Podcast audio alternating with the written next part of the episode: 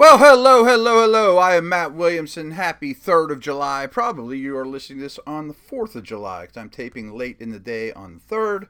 I hope everyone is wonderful. I've been working on my uh, Edge group, my top 10. For If I haven't told you, I've been doing a, a series of top 10 players every position. I'm about to turn in my Edge guys now. I'm just about finished with that. I'll proofread it when I'm done, done here chatting with you guys. I was just recording my other podcast, Dynasty Blueprint, as a, a, a dynasty for fantasy. But there's some news today, and unfortunately, as we sit here in the 4th of July, it's sort of suspension season. Yay! You know, like I told you guys many, many times, that when pretty much when mini camp ends is probably the best your team's going to look. You know, like there's a lot of bad things that happen from here on out and any news in July certainly isn't good. That's 90% the case. So, what I decided to do, it's going to be sort of a short podcast. I don't, I'm, I'm not going to have a 4th of July one for you, but we'll, we'll do a Thursday. We'll do Twitter Thursday. And then Friday, we'll do something too. Maybe we'll pick another division and do over under win stuff. But what I decided to do, and this is also as much for me as it is for you guys, is I went back and I did a search for all the suspended players right now in the league. And there's more than you remember. You know, like the the first one came in March. So like anyone that got suspended December or earlier during last year's, you know, I, I ignored. So I'm going to go through them chronologically, ending with the biggest news today. And starts with Josh Huff, who's now a Saint. He's two games. Not that big a deal. I mean, some of these guys were just skim right over. Corey, Leg- Corey Liuget four games from the Chargers. This happened back on March 23rd. And the Chargers, you know, don't really have a lot on the interior of their defense. I mean, it's a very good defense. Um, I think they've gotten a little bit better up the middle, but they're better, much better on the edges than up the middle. And Liuget's a guy they've invested heavily in, and that's, you know, first quarter of the season. So that's kind of big. Um, Josh uh, we actually talked about that yesterday. I'm, I did not realize he was suspended when we were having that conversation. Uh, yesterday, if you missed it, I did a joint venture with the Locked On Giants folks. And speaking of which, I apologize for the uh, not great sound quality, but you kind of realize that that's who I am at this stage. But th- what really happened was he called me. I, did, I had to call, call in on a line and I guess where he was was kind of the middle of nowhere. But you know, it was just a normal phone conversation from my vantage point. But I guess it didn't come across crystal clear. But that was a lot of fun, and it was a good conversation, and we both could have easily went on another half hour. But we both had engagements, we had to hang it up. But we'll get together with them again soon.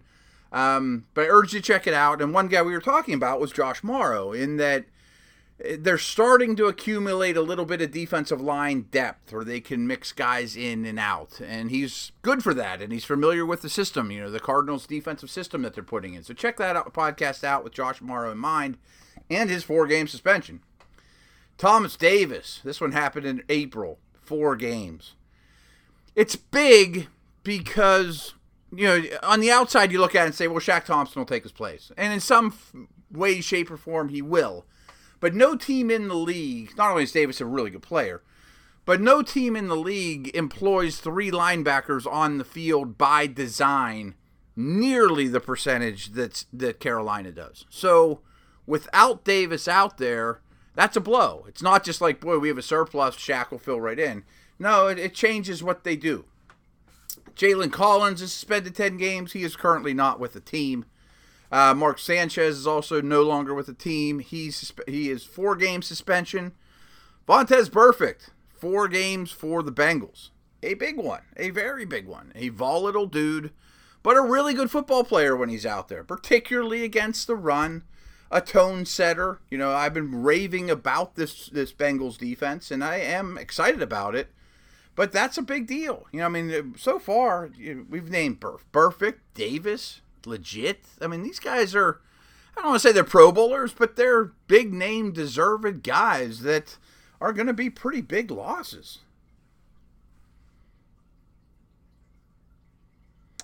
All right. A couple of these guys that I'm about to name aren't huge names. Kentrell Brothers, the Vikings, he's out four games. Kent Taylor, a tight end for the Panthers, who I've never heard of, to be very honest with you, he's out four games. Cayleb Jones, a wide receiver for the Vikings, he's out four games. Vadal Alexander, he's a depth offensive lineman for the Raiders. He's out four games. They just drafted a tackle. Life will go on without Vadal Alexander for the first month of the season. Akeem Ayers is a giant linebacker, a brand name guy. He's out four games. Be interesting how he fits in with them. I kind of like Ayers in that if you don't like him, you're like, well, he's not really an outside linebacker in the 3 4, and he's not really a stack linebacker. If you like him, you're like, well, he can kind of do both and help on special teams. And they are employing a new system, like we talked about yesterday and earlier in this show, that they want some more versatile pieces. It's not just a stack 4 3 type of look. So Ayers would have some some value there. He's going to be out the first month. A well known name is, is Mark Ingram. He's out four games. And the concern there is Kamara's never been a workhorse. And there isn't a guy on the roster now that you think is the obvious guy to spell Kamara. But Kamara's also awesome. And he might just be fine and handle a lot of touches and put up massive numbers. And then Ingram shows up after a month all revved up with you know not a lot of wear and tear on his tires and a little bit fresher late in the year. Maybe Kamara won't be because he's never been a workhorse and he's younger and he's you know second time he's ever played 16 games. So I don't know that that kills the Saints, but the Saints do have a very difficult schedule. And what if Kamara gets dinged? You know, then you're really in trouble. Another free agent, Jerrell Freeman. I don't mean to laugh, but he is suspended 32 games. That's the first I saw that. I knew he was suspended, but I didn't know it was for 32 games. Holy smokes. I don't see him getting signed anytime soon. Uh, and tight end, I like a really athletic basketball convert type, Demetrius Harris. He's he's obviously Kelsey's backup, but they play a lot of double tight end sets, so it's not like he's a quote backup that just sits on the sidelines. He's only suspended one game, but that's noteworthy. Victor Bolden Jr. is a receiver for the Niners. He's out four games. Oh well. Julian Edelman, four games. And obviously he is a extension of Brady, the long handoff. And I, we've talked about this too. I do think the Patriots are going to go back to more quick hit passing, catch and run, Edelman Welker type stuff. A lot of Gronk, a lot of receiving out of the backfield, Michel, White, all those guys, and less bombs away to Cook in the deep ball like we saw last year. But, you know, they've known about this since June 6th. My birthday, by the way. Didn't realize Edelman was suspended on my birthday. And they'll make do and they'll figure things out. And Hogan can maybe play the slot, although it's not what he's ideally suited for. And Malcolm Mitchell should be healthy. They'll get by. You know, obviously the Patriots, no one's weeping for them, and their schedule's really easy, and they'll probably win without him. But a really good player. This one's huge to me. And David Irving got suspended on June 15th for four games and he's troubled, man. You know, like I was telling you, I'm writing this this article about position groups, and I broke up the defensive front players in edge guys, defensive tackles, and then I split the difference with five techniques slash big defensive ends, and and by that I mean J.J. Watt, Cam Heyward, Calais Campbell, and David Irving really never fit any of those. And even though they're really a strict four three type, I put him in the big defensive end category, even though he's poor against the run. I mean, you put him on the inside, he gets manhandled, but boy, he's talented. He's like a pterodactyl with his length. And outside Demarcus Lawrence, where's the pass rush coming from? Irving needs to be out there. But, you know, when I wrote it up in the article, I kind of said, I finished it off by saying, is David Irving going to be one of those guys that we talk about years from now that, that we just say, man, what if? Or boy, he could have been really good. Or isn't it unfortunate he couldn't stay in the field? And just another example, man. I mean, Cowboys have a tough schedule, and the defense looks better, but he needs to be out there because that pass rush worries me. Robert Turbin, four games. Um, probably not that big a deal, and I, I have heard good things, but I'm not sure he's guaranteed to even make the team. Considering Mack, Hines, Wilkins, all those guys will get ample opportunity to show that they're uh, very deserved, especially with Turbin not there. Jameis Winston for three games is obviously massive. We did a whole show basically on that. Their, their first three games are brutal. And then the recent news are Nigel Bradham got a game. Just for, this is all these happened just the last two days. Nigel Bradham got a game. They just invested big money in him. Um, they sent Kendricks packing, but at least it's only one game. Atlanta comes to town that first week, that first Thursday night. But, you know, he can cover Freeman and Coleman and Hooper, and, you know, he's somebody they're absolutely counting on. He's another one of these big name guys. Big offensive lineman, Jamon Brown from the Rams. Two games. Uh, that's a loss, but I think they'll be able to get over it. I think he's a pretty good young player, though, and you know you don't want to get him too far behind, and uh, so that's a loss. And then the two other the new ones that are big are Reuben Foster that we've heard about this forever and ever. He, he only got two games. I guess that's one way to look at it. He only got two games, and I think I've had this conversation with you guys about Foster. Is well, he's try, he's basically going to be their Bobby Wagner in that Seattle like offense defense. And I've said for a while, you know, like to me, Luke Kuechly, the, the, the inside linebacker position is kind of storied. You know what I mean? Like the all time greats. It seems like one hands the mantle to the uh, other. And in my opinion, like Ray Lewis handed it to Kuechly. With all respect to Wagner, who's awesome.